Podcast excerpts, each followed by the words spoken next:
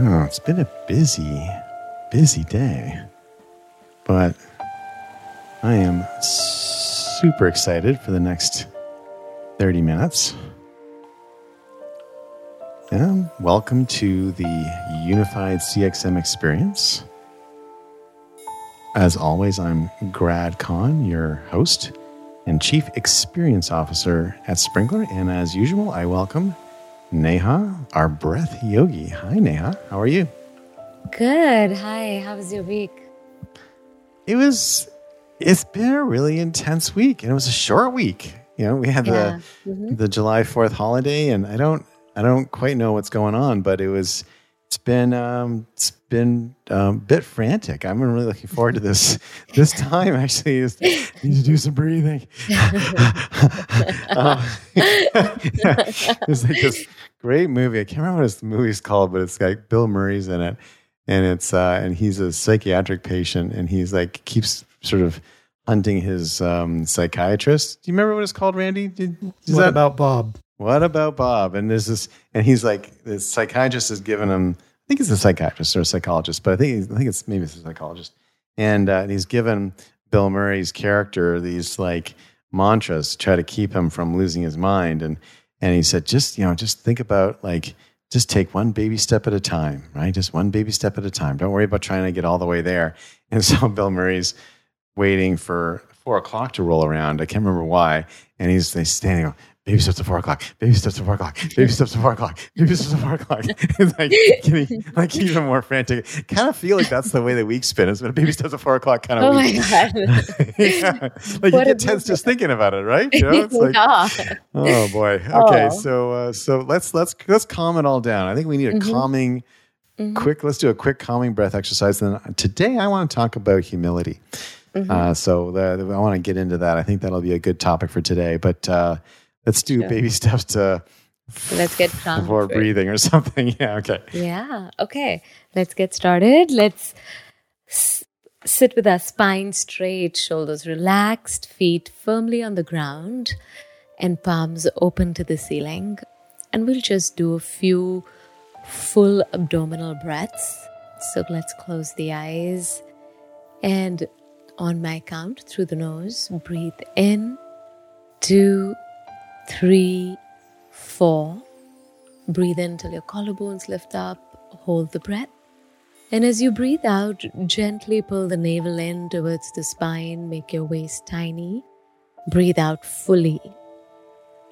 And let's continue a few more rounds. Breathe in, two, three, four, till your collarbones lift up. Exhale, two, three, four five, six. In, two, three, four.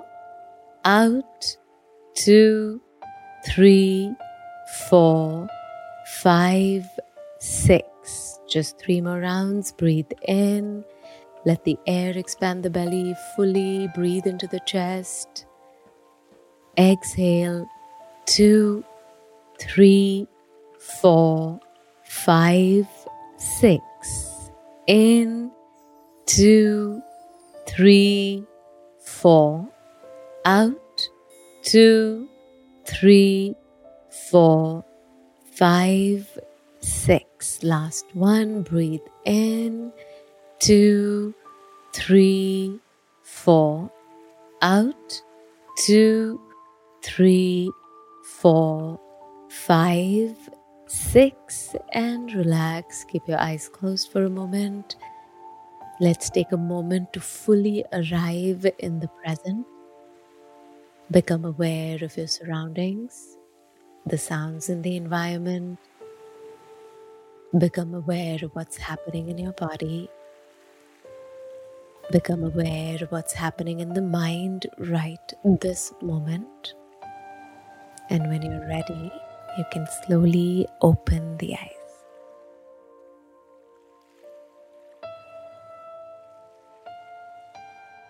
That was great. I like that. All right. So let me start with uh, with some facts, mm-hmm. and then I'll relate a quick story of my own, and then we'll just kind of have a an open discussion here. What I, I love, I love our discussions. We just we don't have a script. Mhm. We don't even necessarily know what we're going to talk about until a few minutes before we start the show. I really love that. We've Yeah. had some of the best conversations. So um, there was a study. This is a few years ago, but there was a, a study that was done of CEOs, and they actually were looking at high performing CEOs.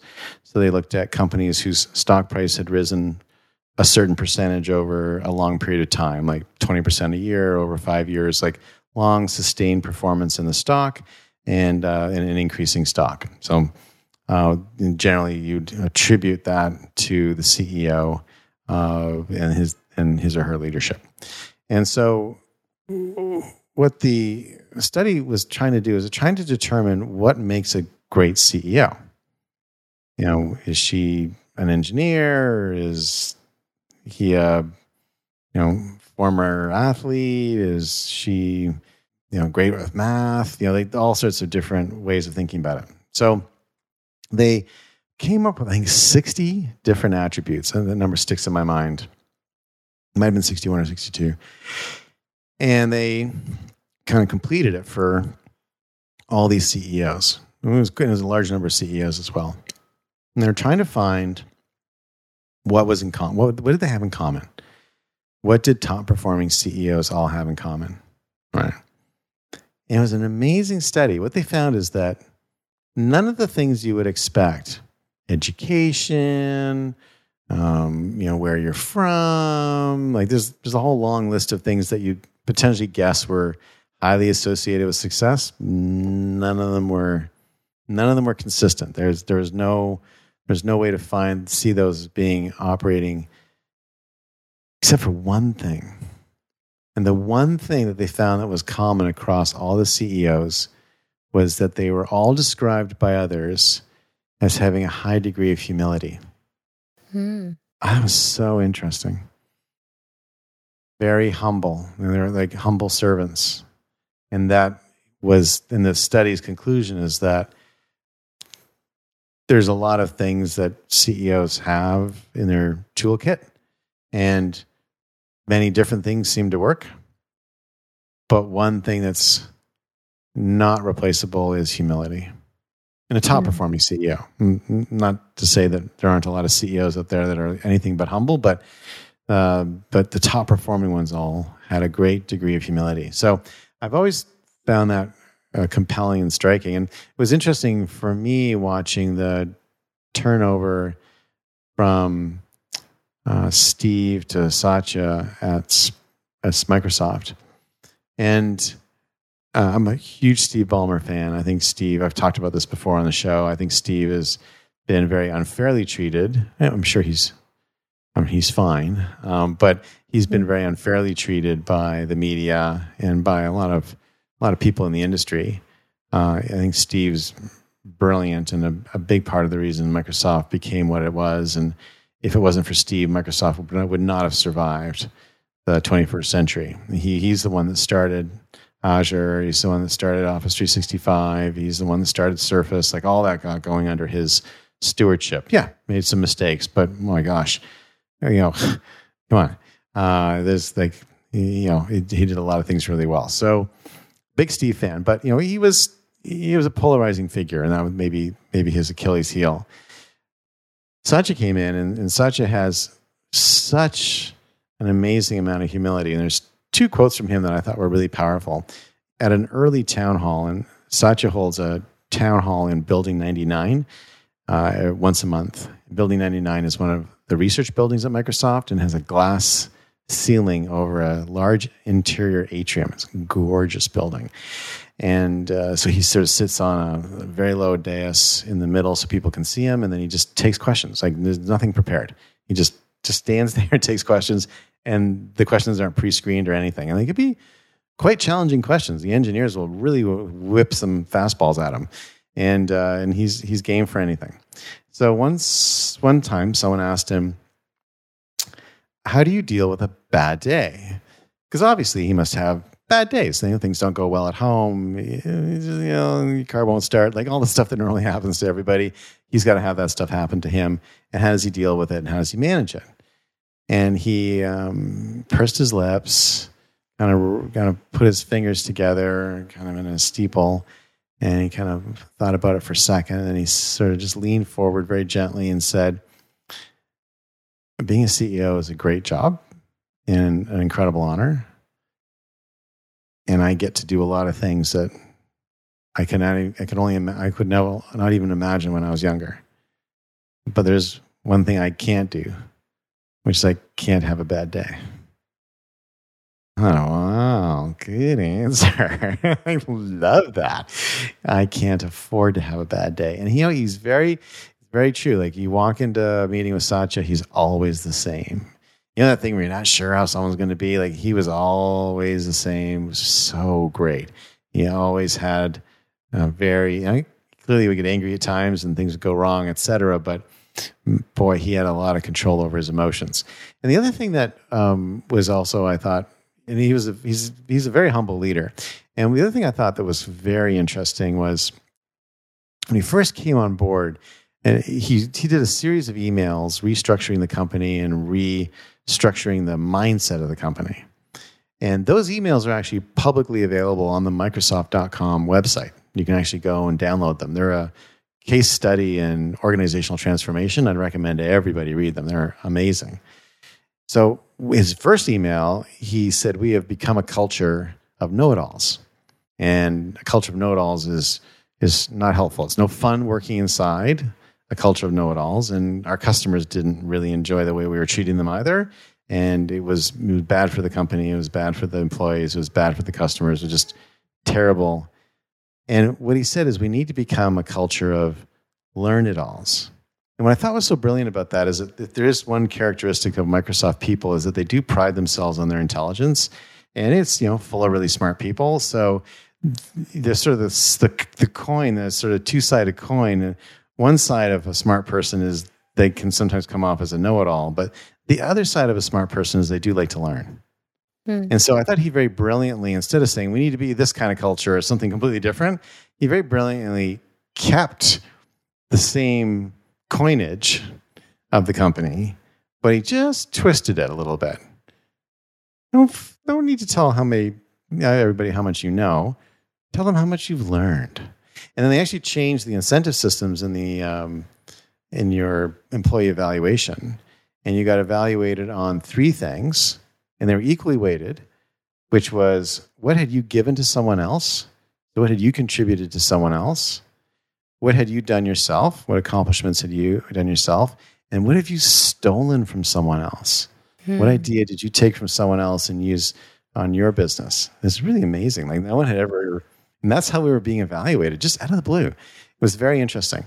And and then he modeled it. So he started taking classes at the University of Washington. I think I think cognitive behavior. I think it was some super sophisticated class and he was doing so and so he modeled the the learn it all behavior himself and it was quite a quite amazing to watch and it was amazing to see how it changed the company uh, literally overnight.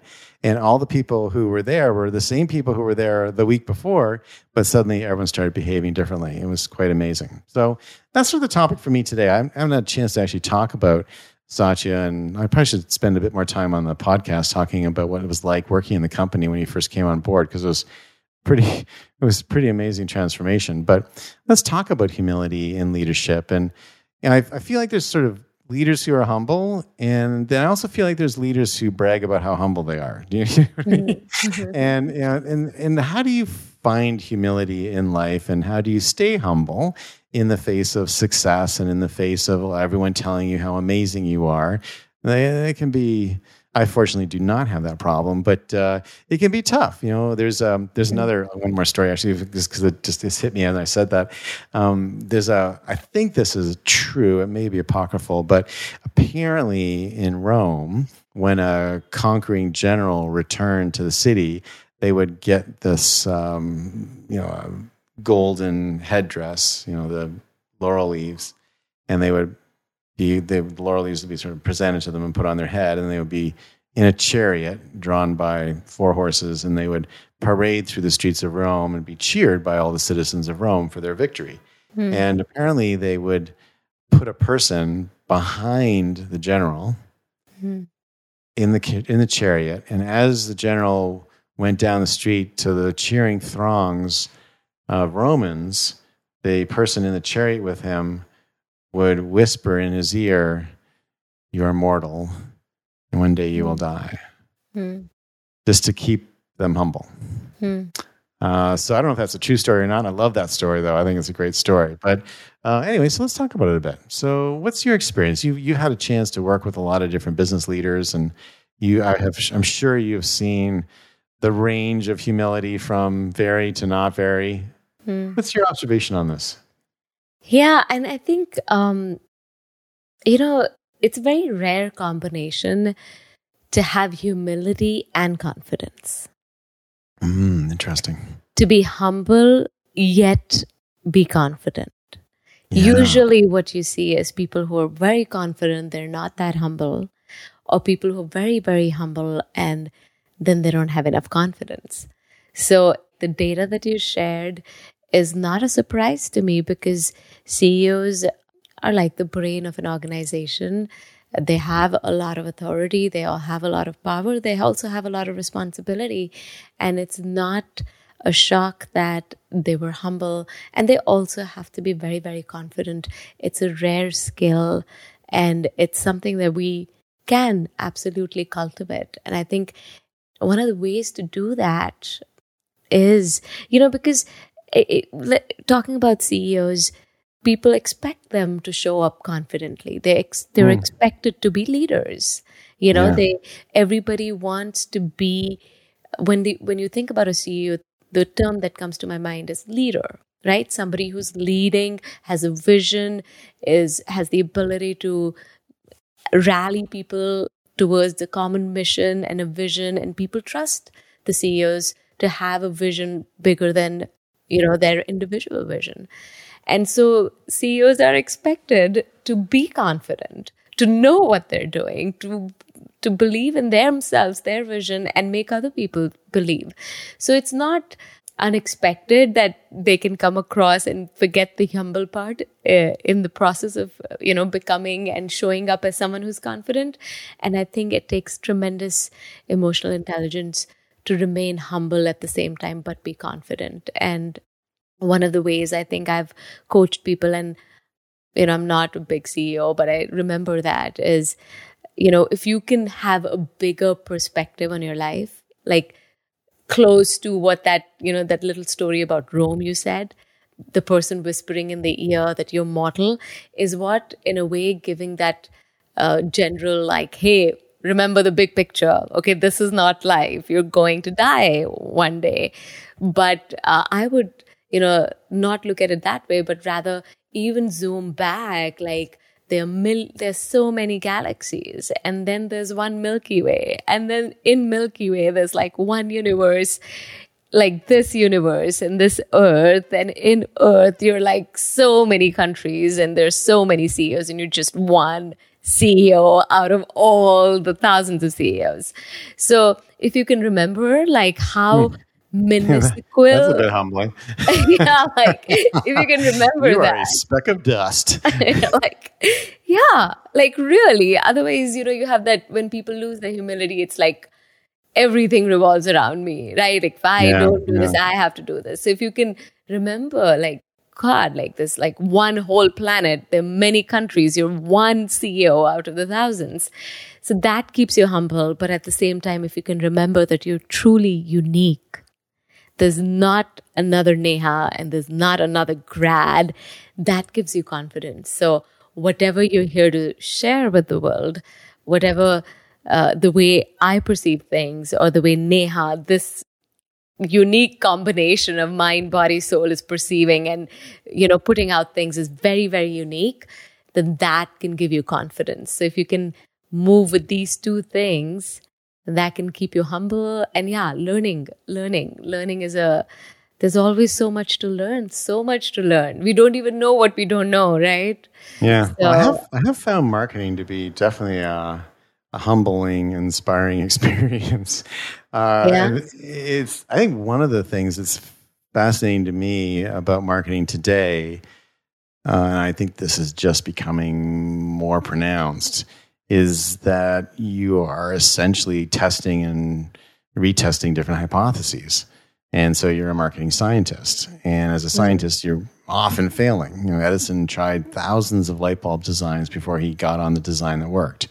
And, you know, I think there's a great quote by Edison, and I'll have to look it up, but it's along the lines of, you know, I'm not a great inventor, I'm a, I'm a great failure. You know. I, he tried and tried and tried and tried. He was very persistent. He, was, he had an interesting habit. He didn't sleep. He didn't like sleeping because he saw it as being unproductive. So he had a chair and it was on a metal plate, and he would hold a ball bearing in his hand. And then he would fall asleep in the chair. And when his hand relaxed enough to release the ball bearing, it would hit the metal plate, wake him up, and go back to work. Interesting. Probably not. Probably not. Highly uh, recommended by sleep experts. Yeah, that was not, yeah, not recommended. Okay. Yeah, not the worst. Anyway, so, hmm. but I, I think, I think part of it too is like, where do you get your confidence from? Mm-hmm. some people get their confidence from thinking they're all that in a bag of chips. Like they're, you know, just a very interesting news article today, um, which is the celebrity attorney Michael Avenatti uh, was sentenced. And you know he's like a celebrity lawyer. He uh, rose to fame as Stormy Daniels' lawyer.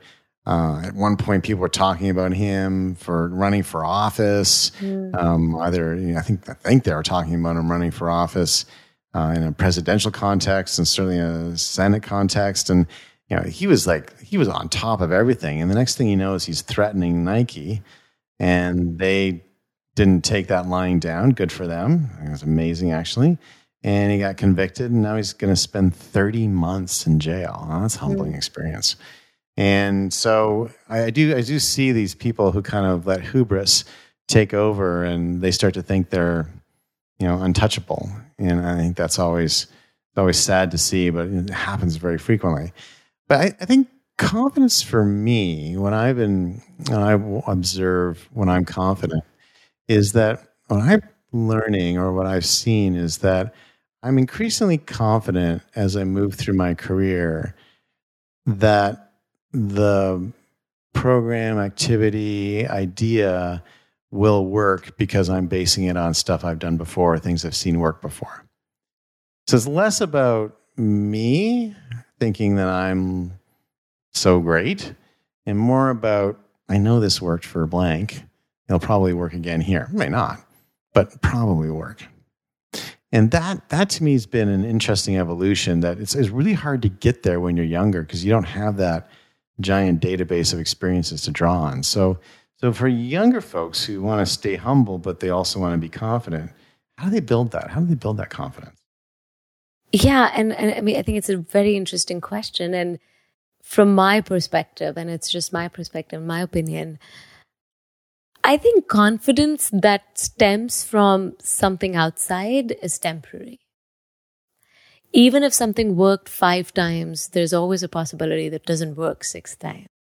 Right? And if you're basing your confidence on something that's outside, I think there'll always be that instability in life. True confidence and, and like talking about people who, you know, project themselves if you look deeper, there's a lot of insecurity there. The need to project mm. yourself as someone really big and I'm this and I'm that. If you look deep down under the hood, like deeper, there's some need for validation that's making them do that. So for me, from my perspective, true confidence can only stem from the inside.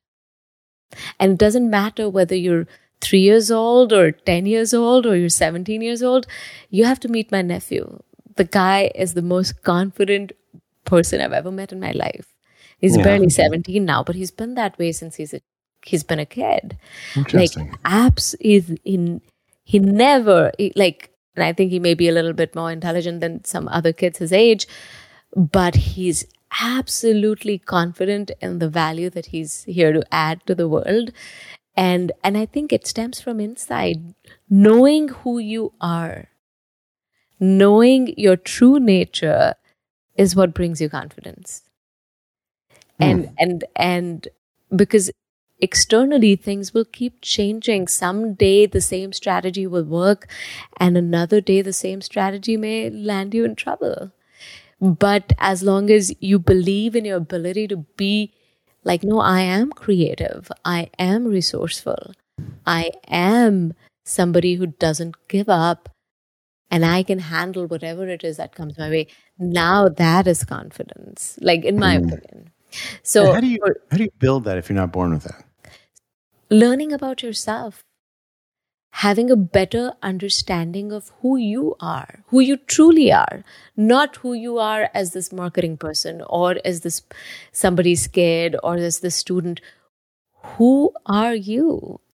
We've had so many experiences in life, but there is a part of you that is untouched and has been observing all the highs and all the lows. And if you can truly ground into that aspect of your being, then come what may, because you know, this is this is the nature of life. There will be people who will love you, and there will be people who will not like you. Like people loved Mahatma Gandhi to the point that he's the father of the nation, and then there were others who assassinated him. Mm. So this is getting grounded, learning about the nature of life, that it is how the experience of life is. Who I am truly is unaffected by any of these things. So then you can walk through fire and go through highs and lows with that state of immense confidence and grounding in yourself. So, how do you develop it? Spending a little time learning about ourselves. And I think that is the fundamental deficiency in our education system mm. for for for for this the 20th century at least it's all learning about this subject and that subject and this and all of that externally but we're not we're not spending time learning about ourselves and that is why anxiety has never been higher and all of those kind of things have never been higher because we're we're not getting grounded in who we truly are. So, do you have a humility breath or a, a grounding breath or? yeah. What's, if I if I want to start to go down that path, right? I want to learn who I truly am. Breathing's clearly a big part of it. Yeah, just so, spending like a few moments. Yeah, I mean, just observing your breath, just even for sixty seconds a day and then slowly like what is this phenomena how is your breath moving in and out i remember when my mom passed away this is very personal she was in an icu and she was on a ventilator and when we went in and you know we wanted to tell them okay like do whatever you want and they're like no we're here to declare and i was like declare what like you know the time of death is so and so and then they took us in and the ventilator was pumping the air in and out of her body. So the moment I saw her, we were like, hey, she's breathing. Mm. She's alive. And the nurse turned around and said, no, that's the ventilator. That moment for me has been a life changing moment because if just the action of pumping air in and out of your body could keep you alive, then nobody could die. Like, you know, the ventilator was right, doing right. that. But it's something more that keeps us alive, you know, that force, that life force energy in us, which keeps the heart beating, which keeps this air coming in and out. And really looking into that um, is what, you know, spending like five minutes a day doing this internal reflection on, okay, you know how what is keeping me alive what's happening how is my mm. mind functioning how how do i experience things in my body in my mind it's a beautiful experiment and uh, i think developing uh, this something called self study studying the self and it's not something i can tell you or any teacher can tell you because each one of us is unique and each one of us has to do it for ourselves my teacher's knowledge cannot become my knowledge. I have to do it myself. My teacher can give me tools, but I have to do it. And one of those simple tools is just sitting and doing some self study. Self study. Okay. So here's a breath to do that. Okay. And uh, self study breath. I like that. self study breath. I don't think we've ever done a self study breath. This is exciting. Okay. So let's What if I don't like what I find? Hmm, see. That's what could be awkward. and it's easier no and it's easier for us you you hit it right on the head it's easier for us to get distract ourselves with what's outside because we think we'll find something we don't like you already have a notion about it this is becoming full blown therapy or something right like we need to cut this No, it's good. No, keep going. I'm loving this. You know, don't stop. okay okay so yeah we're scared of what we might find but the truth is that You're right. You know, there's this epidemic of busyness. Everyone's so busy. I even started off the podcast today talking about it, right? Everyone's so busy. Everyone's so busy. Everyone's so busy. And it's like, partly is that, are we just staying busy so we don't have to tackle the really tough questions? We don't have to face the real issues in our lives? Maybe. maybe and and there is that also you know herd mentality or whatever this is what we're supposed to do and we're just mindlessly doing it but i just want everybody who's listening know that you are love you know love is not an emotion it's what we're made up of so don't be afraid to explore yourself to learn about yourself. Like it's you could spend a lifetime just learning about yourself. And when it's it's it's it's getting me i'm so i'm getting excited talking about this because when you can really truly start to learn about yourself then eh, it, it- it's so freeing and it's so like you're you're gonna be like oh my god i'm like the best dude on this planet. And i didn't know. I was looking for love outside and i was looking for validation outside. I was looking for some words of appreciation but hey i have all of that already. And th- then the quality of your life is just like a whole different level. So let's hmm. go to the I love it. I love it. See, you're all skeptical when we were talking about this topic today, and see, it turned out awesome. yeah yeah Look how deep we got. See, we always do. All right. okay Let's do a self What are you calling this? Self-study breath. Okay, I'm Okay, all ready. So it's um, rather it's a self-study practice. So let's sit back easily and comfortably. Palms are open to the sky, resting on your thighs. Eyes are closed. And now just become aware of your breath. Notice the air is moving in and out of your body. And just for a few moments, we are going to follow the breath. Notice the breath moving in through your nostrils, taking a U turn at the top, going into your windpipe and into the lungs, and out of the lungs through the windpipe, out of the nostrils and out of the body. Just follow the breath for a few more breaths. Moving in, become aware of the quantity of air moving into the nostrils. What is the temperature? Feel it brushing against the inner lining of your nostrils. And notice as you breathe in, the belly is expanding. And follow the breath out. Notice the temperature of the air leaving your body. Notice what happens in the body as you're moving, as the breath is leaving the body. With every inhalation, you're becoming alive. And every exhalation is last act of life.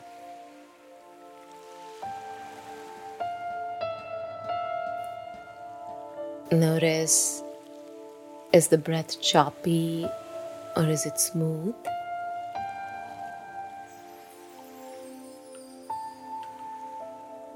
Is it labored or is it effortless? And take a deep breath into the belly, into the chest. Hold the breath. And very, very slowly breathe out through the nose. And notice as you're breathing out, the body is getting relaxed. We'll do this one more time. Full breath in. Hold. Very, very slowly breathe out through the nose. Notice the body getting relaxed. Every single incoming breath is energizing the body, and every single outgoing breath is bringing relaxation and relief. Take a normal breath in. And as you breathe out, relax your shoulders and neck. Relax your forehead, the eyebrows. Relax your eyes. Relax the lips. Relax your jaws. A normal breath in. And as you breathe out, relax your whole body. Your whole body. And when you're ready, you can slowly open the eyes. So, if you do this practice of observing your breath every day, you'll discover different aspects of your being. You know, like if you're feeling angry, observe your breath. You'll notice, you'll you'll become aware of different types, you know, what's happening inside more acutely. That's a good way to study yourself. It starts there. Wow, that was great. I really like where we went with this one. Let's uh, maybe we could uh, continue this discussion next week. I think it'd be good. I think this is your word. We're sort of touching on something that's at the core of a lot of a lot of issues and challenges that people have. So I'd love to spend a bit more time on it. So let's think through some some exercises, and I'll, I'll maybe pull some other data together, and we'll go from there. But that was that was an awesome episode, as always. you know, I love talking to you. Thank you, and I think I, you know, become addicted to our Monday sessions. It's really fun. We don't know what's going to happen, right? That's part of yeah, the fun. you never know what's going to happen. That's right. I know. That's uh, kind of fun I am. All right. Well, Neha, uh, the breath yogi. Neha, thank you so much. And I am looking forward to, and I will see you next week uh, for the CXM experience. I'm Grad Conn, CXO, Chief Experience Officer at Sprinklr, And I'll see you next time.